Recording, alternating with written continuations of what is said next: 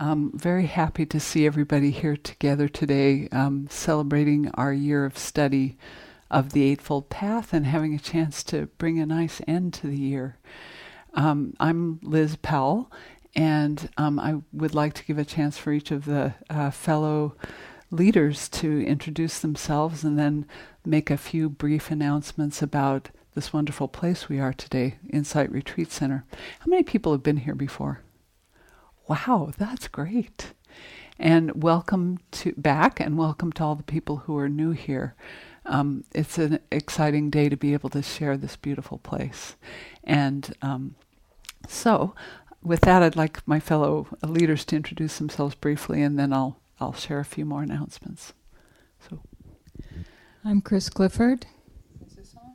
It is. Yeah. Great. Okay.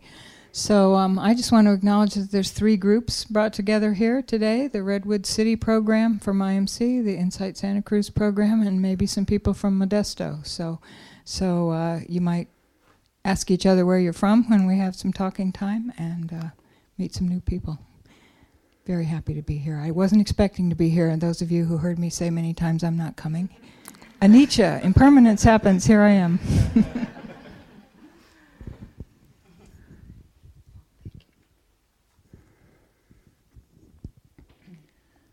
I'm also very happy to be here. For those of you who don't know me, my name is Kim Allen, and I was the coordinator for the Santa Cruz program. And one of the benefits of being local is that we have a couple of our mentors here, a few of our mentors here also. So I want to point out Leslie Tremaine and Kara and Jim. Did I see Jim? Yeah. Anybody else? Are there any other? And oh, and we also want to point out Lauren, who's one. I was a coordinator. Yeah. So, welcome to them sharing in our day together also. Um, I feel very fortunate to have been involved with this program, I think, from the very beginning when it began at IMC, I don't know, six or seven years ago, something like that. And I can say that after all that time, I, I still haven't completed the Eightfold Path. So um, there's a lot of opportunity to continue growing with this path. Thank you.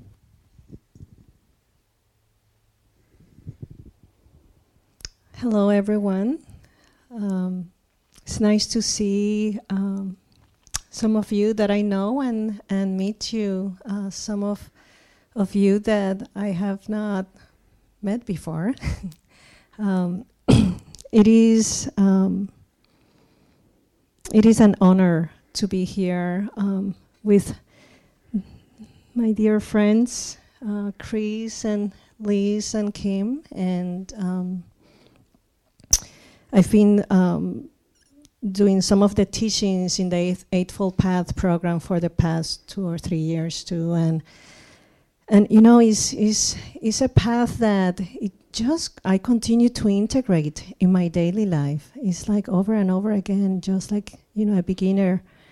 Um, with the teachings, and I know that some of you have taken the program uh, more than once, and it just makes me happy that you're here also. So, um, welcome everyone. And I, I, want to acknowledge that um, Insight Retreat Center is all donation, all volunteer. And so it's always helpful to begin and end with gratitude for that. The hundreds, thousands of people who've contributed their time and um, effort and money and uh, all the things that people have given. Um, and there are some people here who are helping on a continuous basis. So um, if you're one of the resident volunteers, would you please raise your hand so that people can th- thank you, Stas?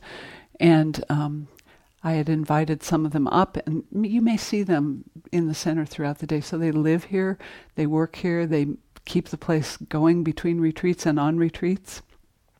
Very grateful for that. And then um, Carrie and Michelle have come. Please raise your hands. They've come today specifically to cook for us, to prepare a delicious lunch. And so grateful for your efforts to come and feed us, heart and soul, um, with the kitchen. And they'll also be in the kitchen for those of you who are volunteering um, after lunch. We'll train you and we'll be helping them out. Um, I really want to give, give a deep bow of appreciation to Lauren for coming after a grueling week at work on another coast, coming here to um, check everybody in and to help manage the day uh, for us. So thank you so much, Lauren. Um, and, you know, a lot of people have done a lot of work before we even got here. Um, the resident volunteers, Doug, who's our retreat facilitator. So I just want to appreciate that, um, that we're we're really supported by a lot of really loving hearts and and people who are working hard here. Um, and thank you for your generosity in spending the day together, you know, and sharing this day and sharing the path throughout the year. Um, I think you know it's all about our relationships with ourselves and with others, and it's very helpful to have this way to wrap up a year of uh, hard work and study. Um, so please come to any of us with any questions throughout the day, to Lauren, to any of us leaders if you have questions or need help with anything today. Um, this afternoon, it, Lauren signed you up, uh, many of you up for uh, practice in action. So we, we won't only be doing sitting and discussing as we have throughout the year, we'll also be practicing the Eightfold Path as we go throughout the day, um, as we contribute to the center, helping with cleanup, helping with various tasks. Um, and this is a, a great place to practice renunciation.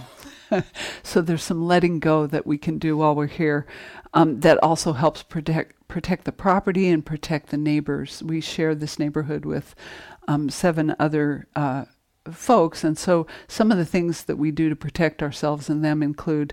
Um, w- as you walk, please stay on the grounds. Um, please don't walk on Sunny Acres, the road that runs in front of the property. That's kind of a private driveway. And we can be, with our slow walking, when we do walking practice, it can sort of seem a little strange for people and unnerving. So please stay on the property.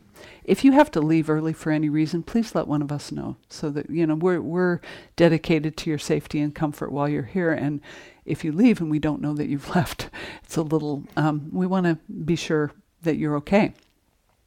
Um, we don't smoke anywhere on the property, so we're uh, mindful of the fire hazards here. If you do, if you do hear a fire alarm and you see or smell smoke or fire, please exit via the nearest exit. Um, if you don't, please come down through the community hall and then our gathering place, whether you exit the nearest exit in case of fire and smoke or through the community hall, or gathering places, that traffic circle in the front. And then we'll check that everybody is with us. Um, we, uh, you may have seen signs in the bathrooms. We conserve water here. So um, for liquid waste, we don't flush every time. Uh, for solid waste, we do. But we're mindful of the fact that we're all on well water. We're sharing it with the neighbors. Um, and also, I want to thank you all for carpooling. You could see that there was a limited amount of parking, and I really appreciate those of you who uh, could arrange to do that today. Thank you. Um, we don't use our cell phones and our tablets when we're in the retreat center, so please refrain from that. See, see all the letting go you're getting to do already? and we also, um, you know, those of us who are sitting up here sometimes get parched, so we have water, but generally we don't bring water bottles or tea into the hall. So when you have a chance on a break, if you happen to bring one and you didn't know that, just take it and put it on one of the benches outside. Um, if you need a hearing assistive device, they are just outside the hall, just outside this door, and you can have one of those. And um, there's also a cat. You may see Stripe walking around on the property. And if you see Stripe, um, please don't pet him or let him inside because other people may be allergic to cat hair, and um, it just protects your fellow yogis. Uh, there's the schedule for the day is posted on the bulletin board just outside this hall and also on the main floor near um, the wall that contains the manager's office. And the, there's a Dana box to give donations there. Um, so you can pay attention to the bulletin board. But also, we will be in here much of the day, and we'll have bells when we have a walking break or a, any kind of break, uh, uh, lunch. We'll have bells. So please listen for the bells and come back um, then. Um, and that's about it uh, for announcements. Are there any questions about that before we get started, or any reminders from those who know this system better and say, oh, she forgot to say something? Okay.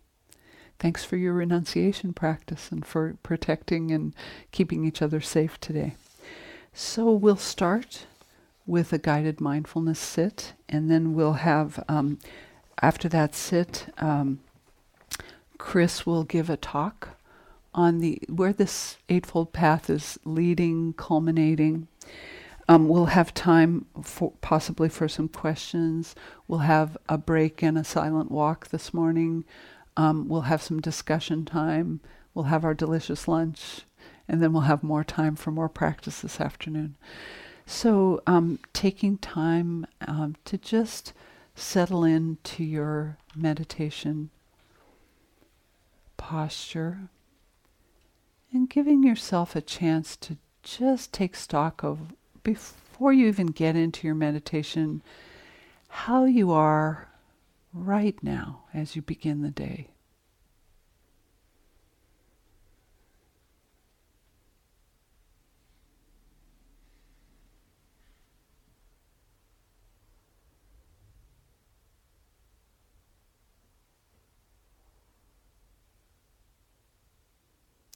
Letting your body, your breath, your mind just let you know how you're doing in this moment.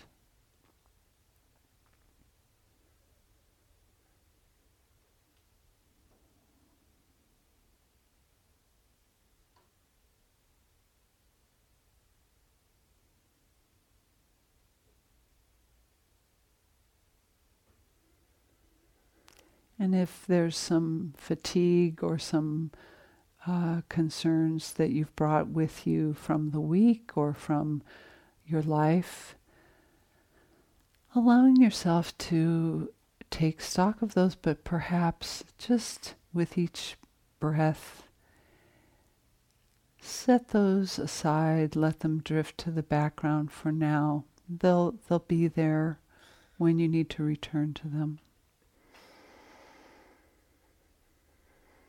Sometimes allowing the in breath to bring some energy into the body and allowing the out breath to ease a little or release just a little some of those preoccupations.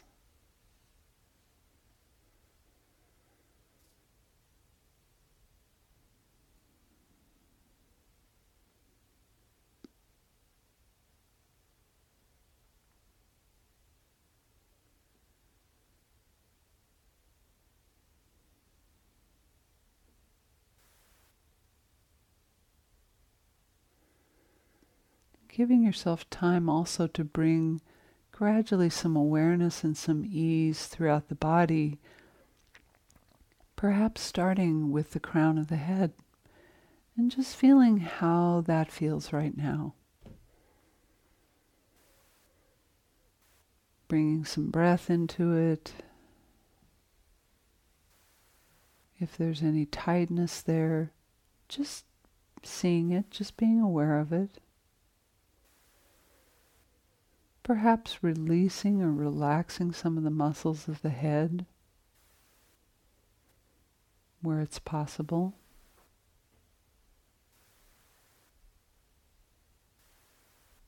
The crown of the head, the forehead, the temples, the cheekbones.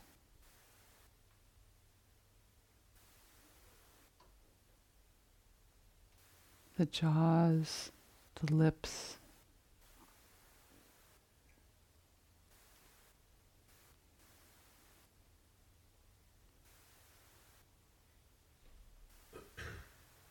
Allowing for whatever release or relaxation is possible or awareness of what's present in the muscles of the face and head.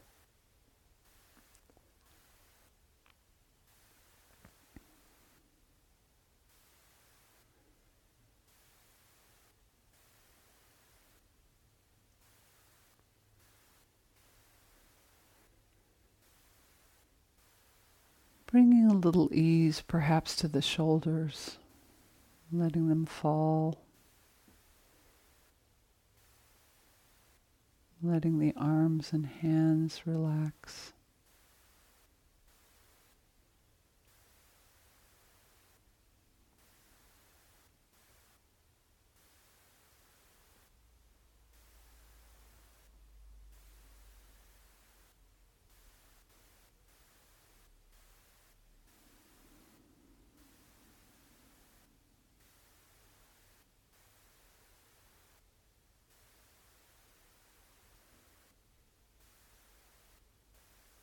Bringing some softness to the chest.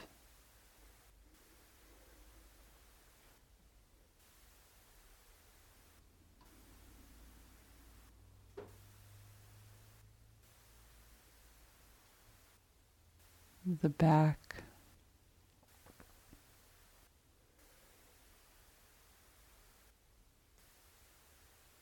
Perhaps allowing the muscles to ease a little in the upper back, the middle back, the lower back.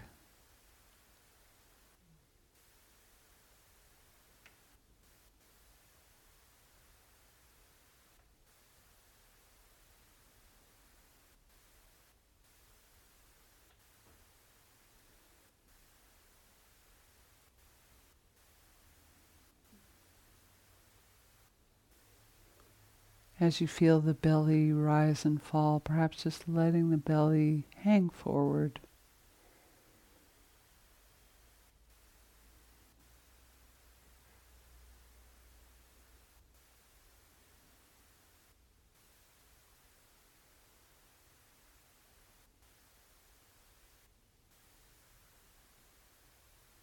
Letting the attention to f- flow to just allowing gravity to hold your seat and legs, and no need for any extra work on your part. Just letting go into gravity, into Mother Earth.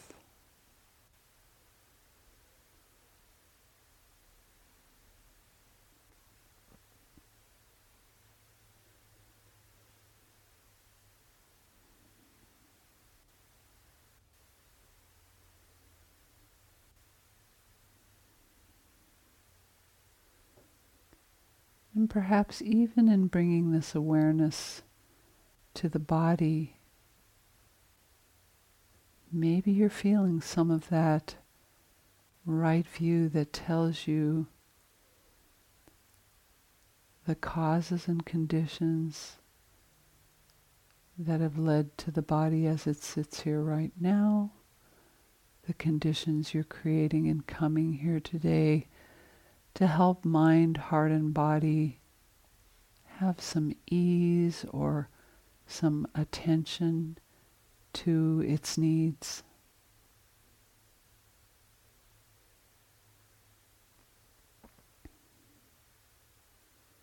Giving your kind attention to any area that's having stress or suffering just by bringing kind attention to it, you've set foot on the Eightfold Path and you're practicing it.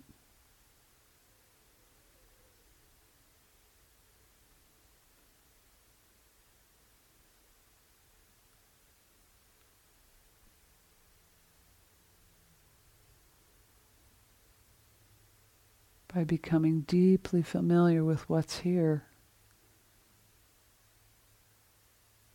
And feeling some appreciation for bringing yourself here to work with all those conditions of heart, mind, and body. Practicing right view of seeing stress, seeing suffering, becoming familiar with it, and perhaps watching it begin to ease up begin to be seen and released through the Eightfold Path.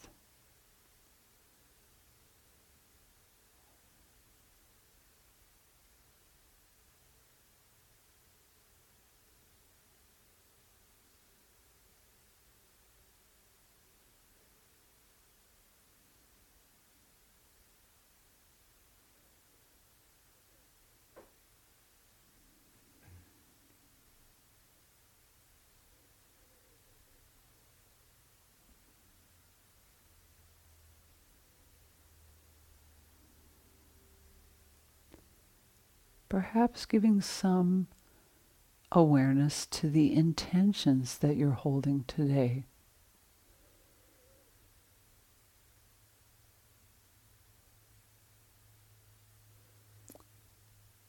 The beginning of intentions, allowing yourself to see and, and to see with some ease or kindness or just attention any movements of the intention towards any lust or ill will or harming and perhaps noticing where there is there are none of those where there's no lust appreciating where there's no ill will appreciating where there is non harming.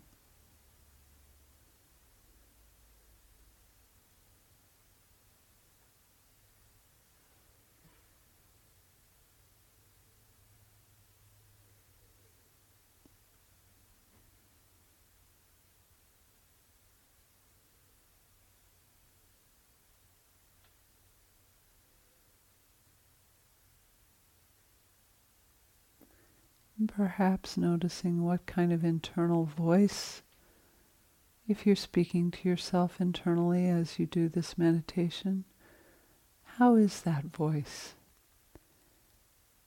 Is there some measure of generosity, kindness, compassion,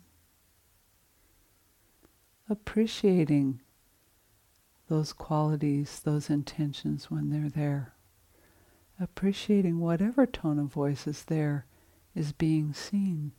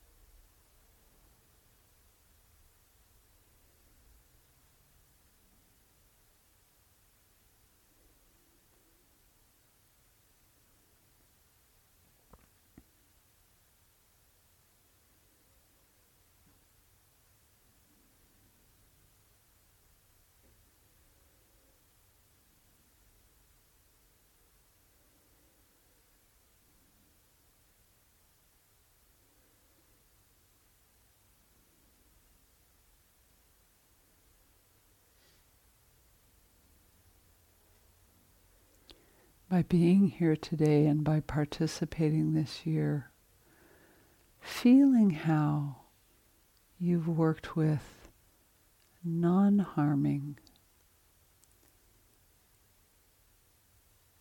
being clear about not taking what is not giving or getting more clear on it, getting more clear on not harming anyone through your sexuality.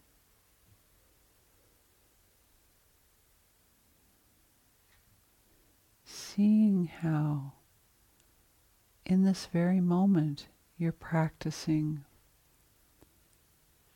non harming through thought or intention, non harming through body, non harming through action or mind of any kind.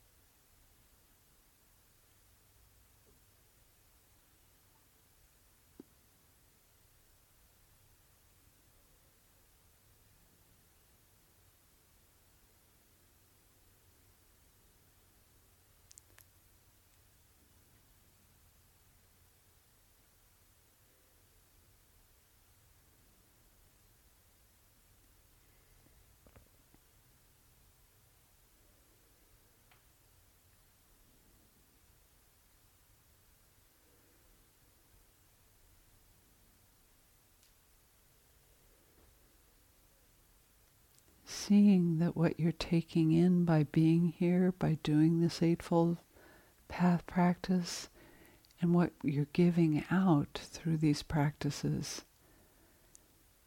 is a kind, compassionate way of living in the world.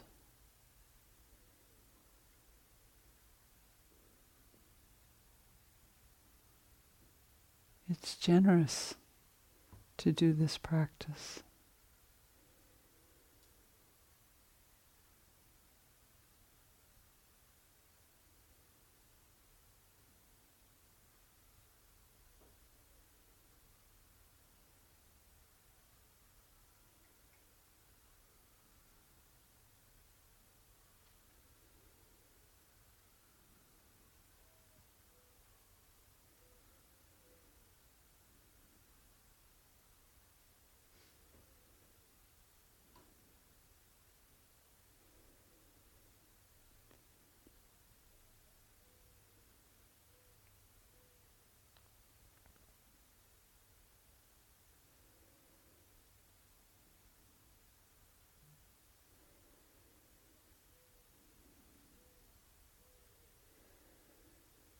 And when you're doing this practice, and whether you are or are not feeling generous or feeling kind or feeling compassionate, you can be in that process of noticing how the how you are, whether the state you're in feels healthy and wholesome, and then cultivating and maintaining that if it's there, appreciating it, enjoying it.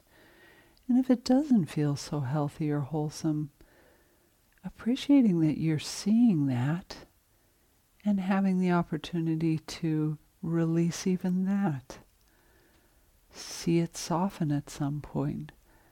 See the intention of the effort that turns it towards a more helpful state.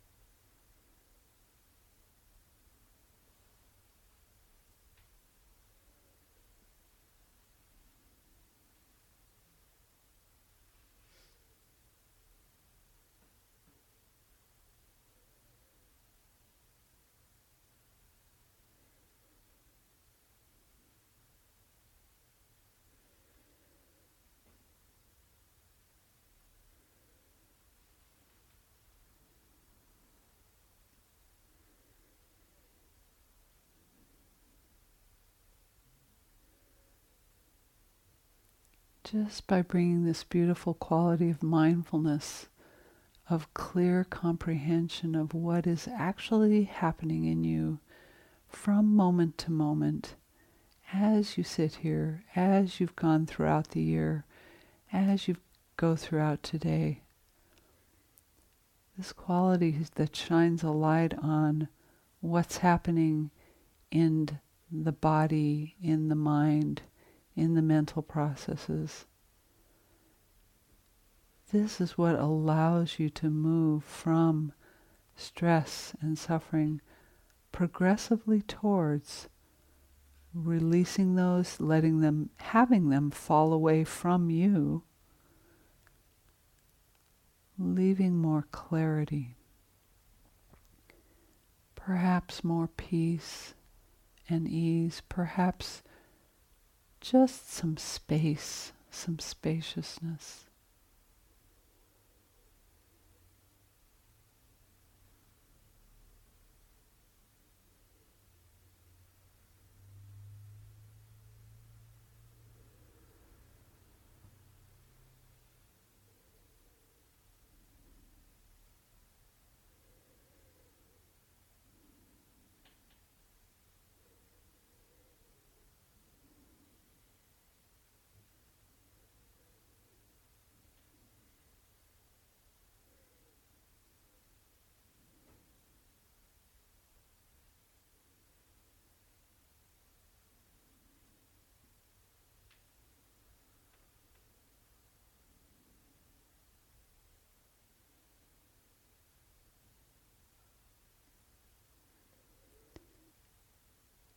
Taking an, a nice chunk of the rest of this meditation to feel the collectedness, any collectedness or gathering or stilling that's present, and any other factors that are present, just shining this light of mindfulness. Coming back again and again to mindfulness of what is here, honestly, clearly, without worry, because whatever is here is included as we bring mindfulness to it. It's all included on the path.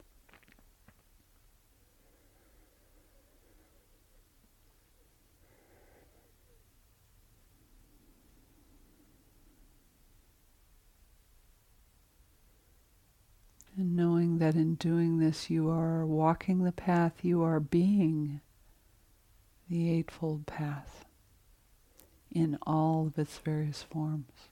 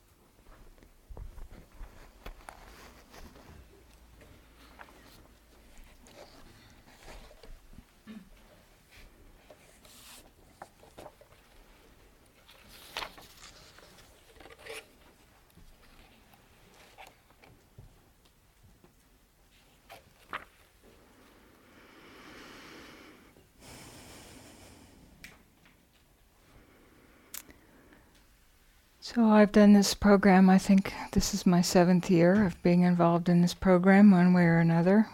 And uh, I was reflecting on what it's like to come to this point of ha- have we, you know, started back in September, you've spent a whole year engaging with all these factors that Liz beautifully reminded us of. And what came to mind is this uh, this um, contemplative installation at a retreat center that I've been to in New Mexico many times, where they have first you walk a labyrinth. You've seen these these contemplative labyrinths, and so you wander around, wander around, find your way, and you wind up in the center of this labyrinth. And then it leads off into a path that goes all over this several acre property. And it goes through lots of different qualities. It's kind of a Christian oriented place. And so it's got slightly different names, but they're awfully similar. Things like taking up a practice and compassion and service and humility and truth and love. And then you finally wind up, the last factor is wisdom. And oh, at one point in the path, you go through this uh, little. Uh, hut that they've decorated with skeletons from the Mexican Day of the Dead, and uh, you're invited to do various purifying rituals with little equipment that they have there.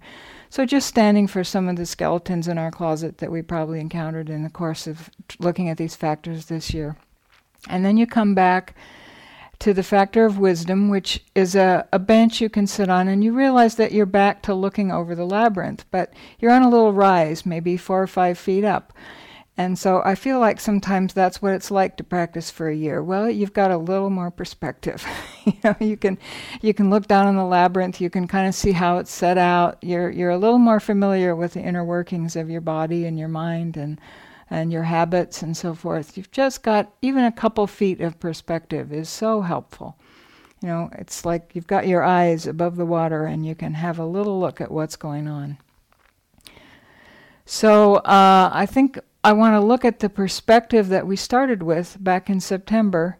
I sort of want to put the, the jewels of the path back in the frame that they that they come from in many of the teachings, which is the Four Noble Truths. And right view that we looked at at the beginning of the year, if you recall, had these two aspects. One that our actions have consequences, and I bet we've discovered that all year. Our actions of speech and behavior and our mind our thoughts and our our livelihood and all the ways that we interact with people and the ways we talk to ourselves and all kinds of things have consequences. And then we can learn to have this perspective as we look at all of our conditioning and our behavior. And we can begin to look at it in terms of the Four Noble Truths. So I imagine most of you, in looking inside, you you've become pretty familiar with dukkha and its various flavors this year. You know, what is it like to have all this conditioning to desire things and to want things, to want things to be different, to struggle with how things are when there's loss and change and not getting what you want and so forth. So we're beginning to look at this struggle or despair, and ease or unease sense of inner peace or, you know, despair at what's going on there. And then there's this truth of, um, you know, that we can look within and find out how we're relating to what's happening, and that's the avenue for transformation. And that there is a possibility of release and letting go and growing out of these habits through seeing them clearly, and that the path is the way to do that. Um, so I think it's very interesting to see, hopefully, throughout the year, what we've been doing is developing an inner sense of what's meant by this word dukkha. So that it's really becoming for us a guide and a kind of an, orienta- an orienting factor. It's a great teacher.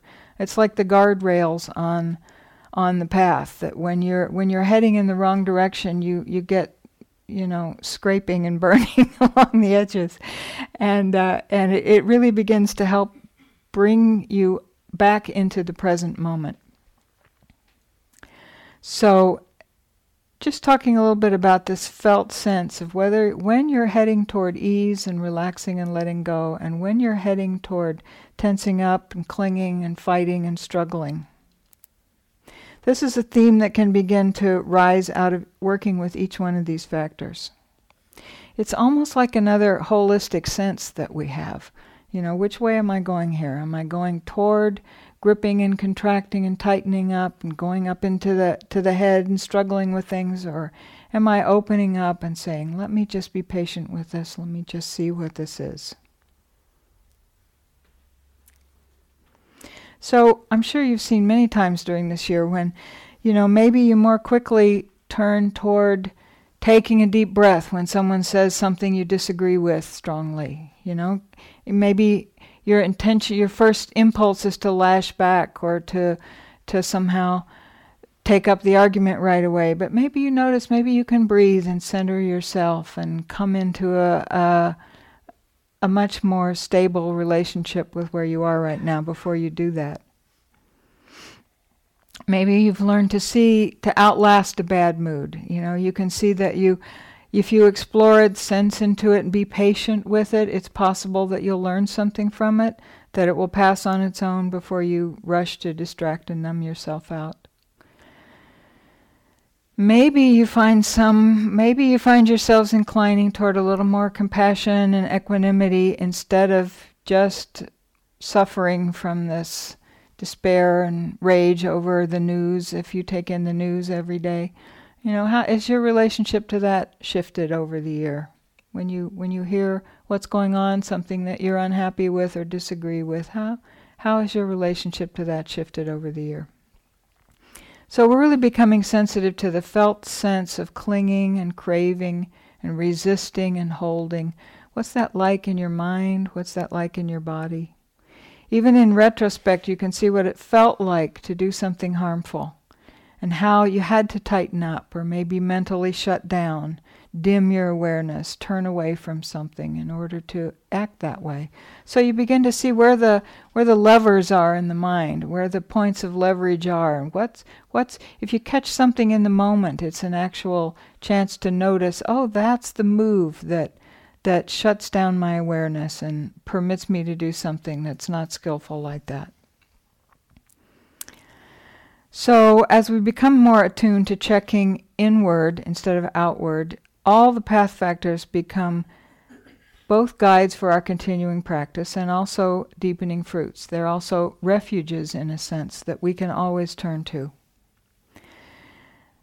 We can always turn to right view in the sense of Dharma understanding that this is how life is. When things happen, it's not some big personal shortcoming of yours that something difficult is happening, it's just the way it is.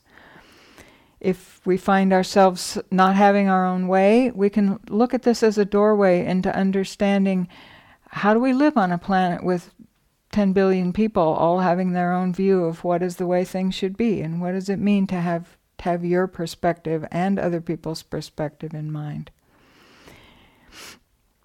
This refuge in our wholesome intentions is always possible. Even if we can't control what's happening, we can or the result, we can look at what was my intention going into this and really get work on getting more and more clear of what is your intention. You might find your ethical behavior around speech and actions and taking things, you might find it becoming more inwardly motivated. Not so much a should or somebody tells you to, but you directly see how this causes harm to you and causes harm to others. And you begin to taste this bliss of blamelessness. It's so it becomes not a should, but really more rooted in who you are and what your deepest intentions are. And effort is this great interest in learning to be the gardeners of our own minds, knowing that you can always look at what's happening. Am I not happy here? Instead of just always thinking, well, I need to buy something or get something or change something.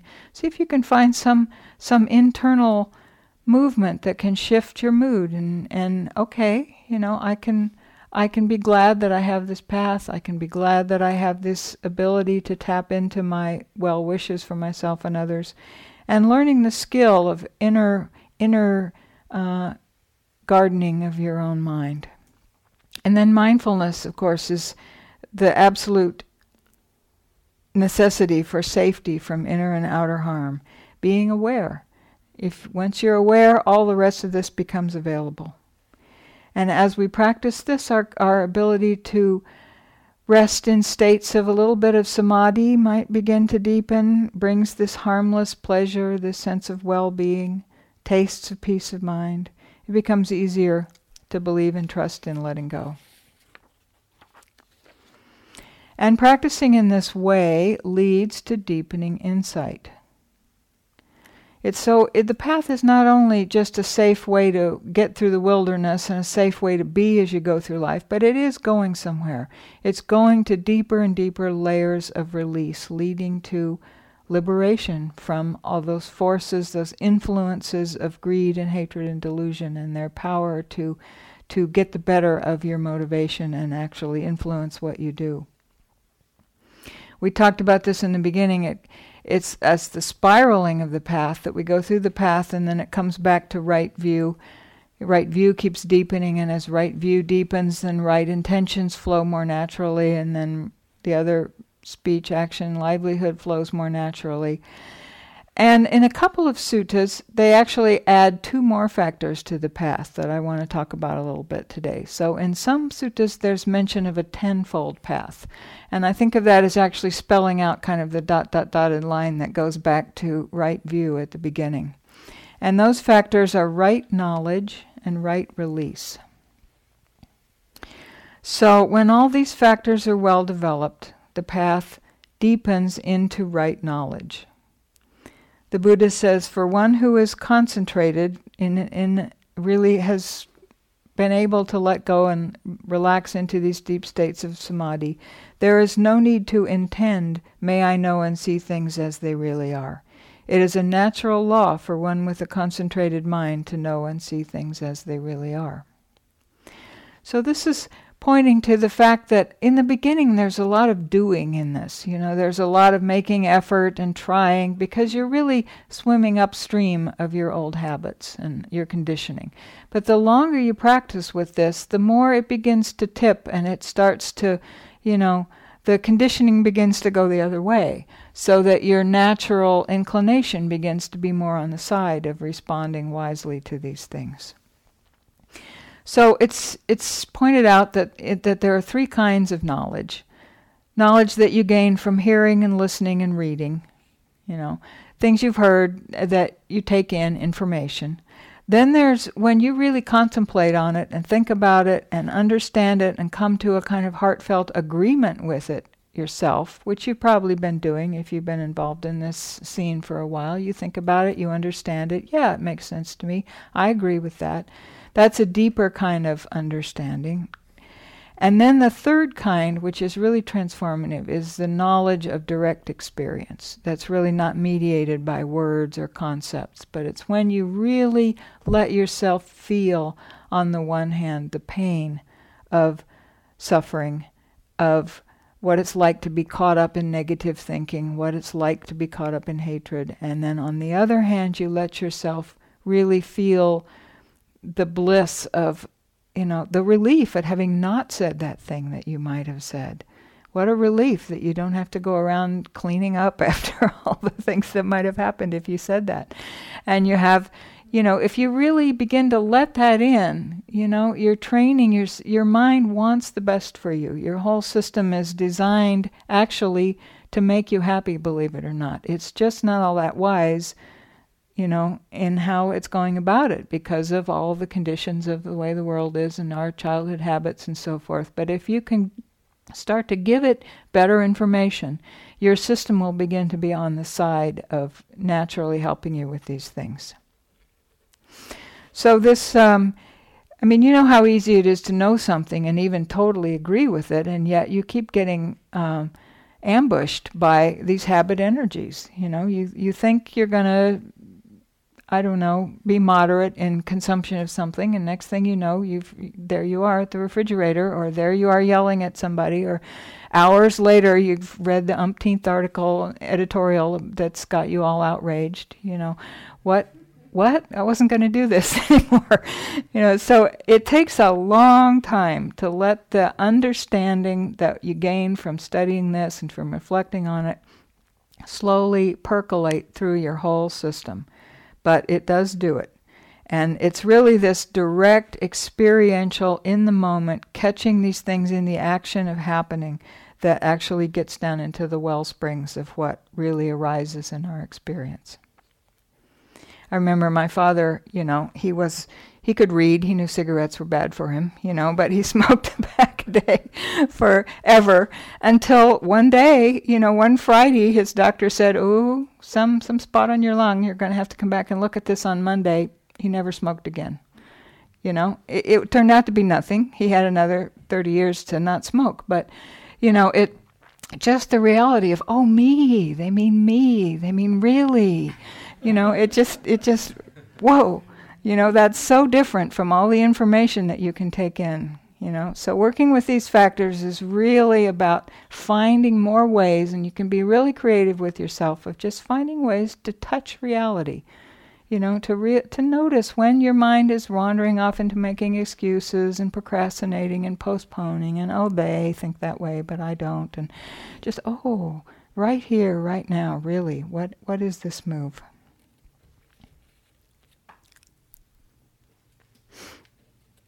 So, this direct knowing, it deepens.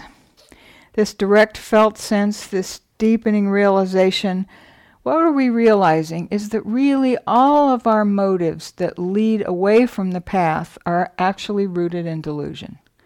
You know, it's very hard to let go of the belief that if only I could just get all those other people to agree with me, or all these ducks lined up, or get, you know, everything politically correct or something, then, you know, then I could have a moment of peace.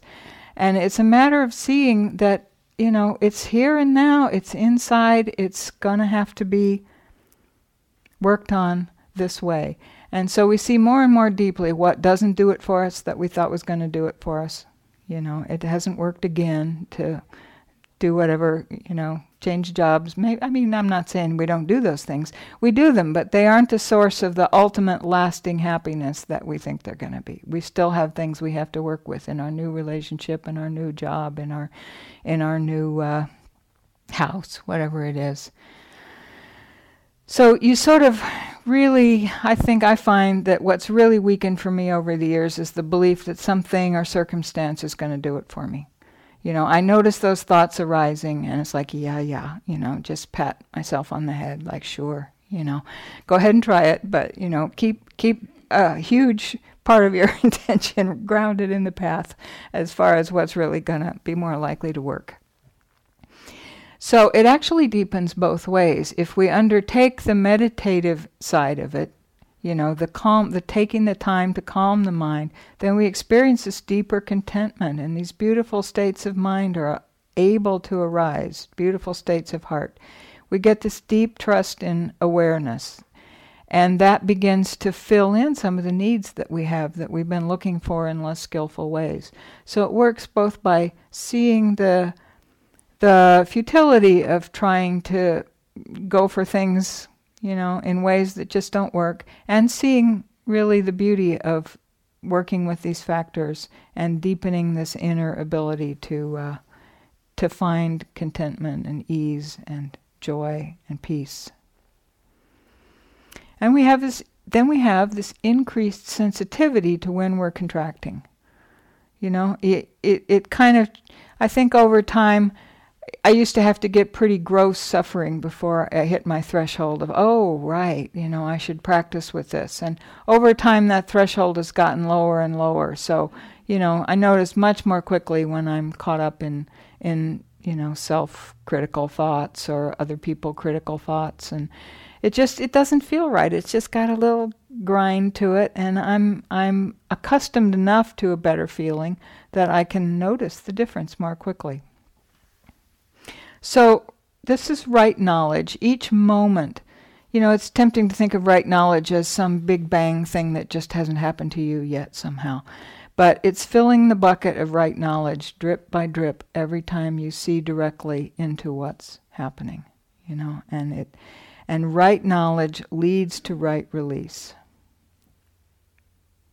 the inner magnetism of our reactivity gets less and less and less, and the magnetism of staying on the path gets greater and greater. It feels sometimes to me, I notice that I'm in a situation where I would habitually have just grabbed onto something, you know, got it or gotten all entangled with it. And now it, it feels it's like the rushing stream used to go that way and I'd just be carried that way over and over again. And now it's like it's much more settled as a baseline. And so it feels like a really heavy lift to, you know, I don't know, take up some petty argument that I, you know, it's like okay, you know, and it's not an it's not a sense of indifference because you know when there is something that you can actually do, then it comes from more strength. It comes from a deeper rooted sense of strength that's going to go the long term, not just be a, a quick flash of kind of gripping in the heart anger of some sort. So it less panicky and personal, you know, and more a sense of the resolve and the inner strength to do what needs to be done. So at some point there can be some things that are sort of like tipping points. You know, I don't know if you've heard of that book, but he's talking about how change happens. The incremental change piles up, and then suddenly something happens.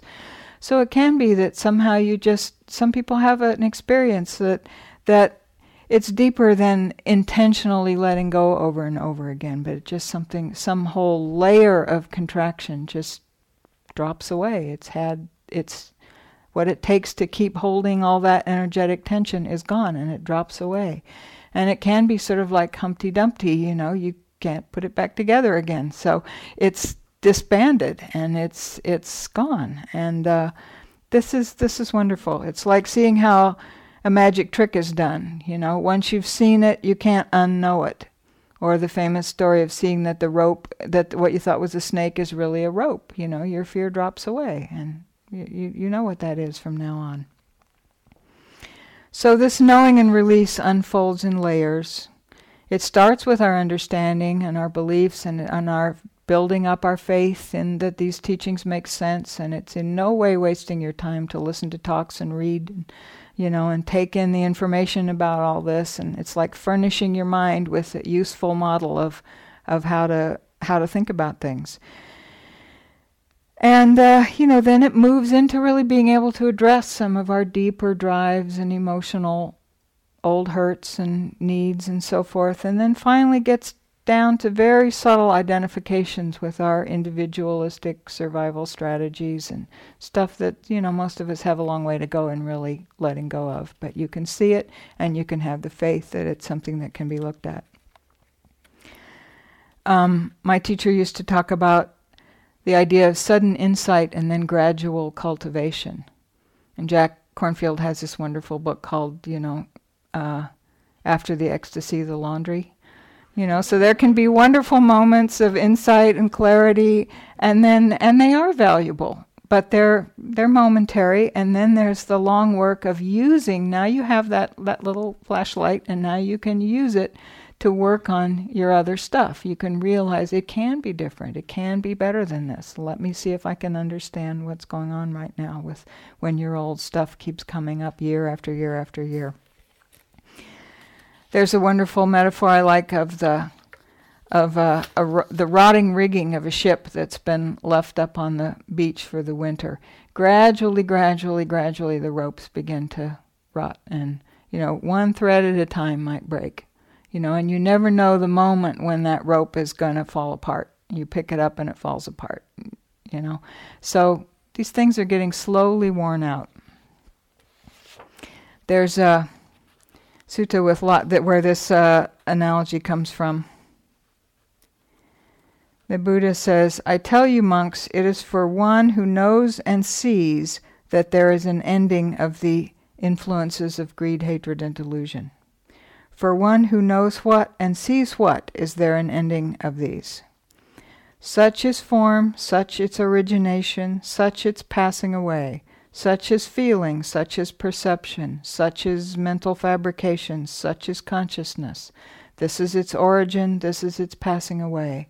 So it's pointing to that perspective where we're not just completely caught up in our activity as if, you know, we couldn't look at it, but you have that, that few feet of perspective on this is this is perception. You know, that those people are wrong and this is a perception. And you have it, you acknowledge that there it is, but it's just a perception and it's due to conditions that you have, and they have their conditions. So it's a whole different perspective on looking at how things are instead of just believing everything that comes up and happens. And then he goes on to say that um, even though this wish may occur to someone who dwells with, even though the wish, oh, might my mind be released from all this, even though this wish occurs to you, if you dwell without development, it won't necessarily happen. So, the development of what? The development of the Eightfold Path and the various other lists in Buddhism. And then he says, even if, but if you do that development, and even if that thought, oh, may I be free of all this, does not occur to you, it will still unfold for you because you've been doing the practice. So, in other words, it's not just about wishful thinking, it's about actually doing the practice and then trusting that when you've done the practice, then your whole system begins to incline and slope like a downhill river towards release. And so then living the path just becomes an expression of the awakened mind. What time is it? Oh, I'm over. Okay, so I'll just stop here. Um, yeah, I just want to. I, I love this quote from uh, Paul Fleischman. I probably read it in the beginning, but I'll read it again. Peace is a dynamic product of the way you live, committed, forgiving, and patient. It's not a safe platform, but a direction recurrently renewed, a devotion and a discipline. You know, so it's it's a way of life. And then Bhikkhu Bodhi, in his preface to one of the books that we've used this year, he says the only requirements for reaching the final goal are two: to start and to continue. So we've all started, and may we continue. Thank you.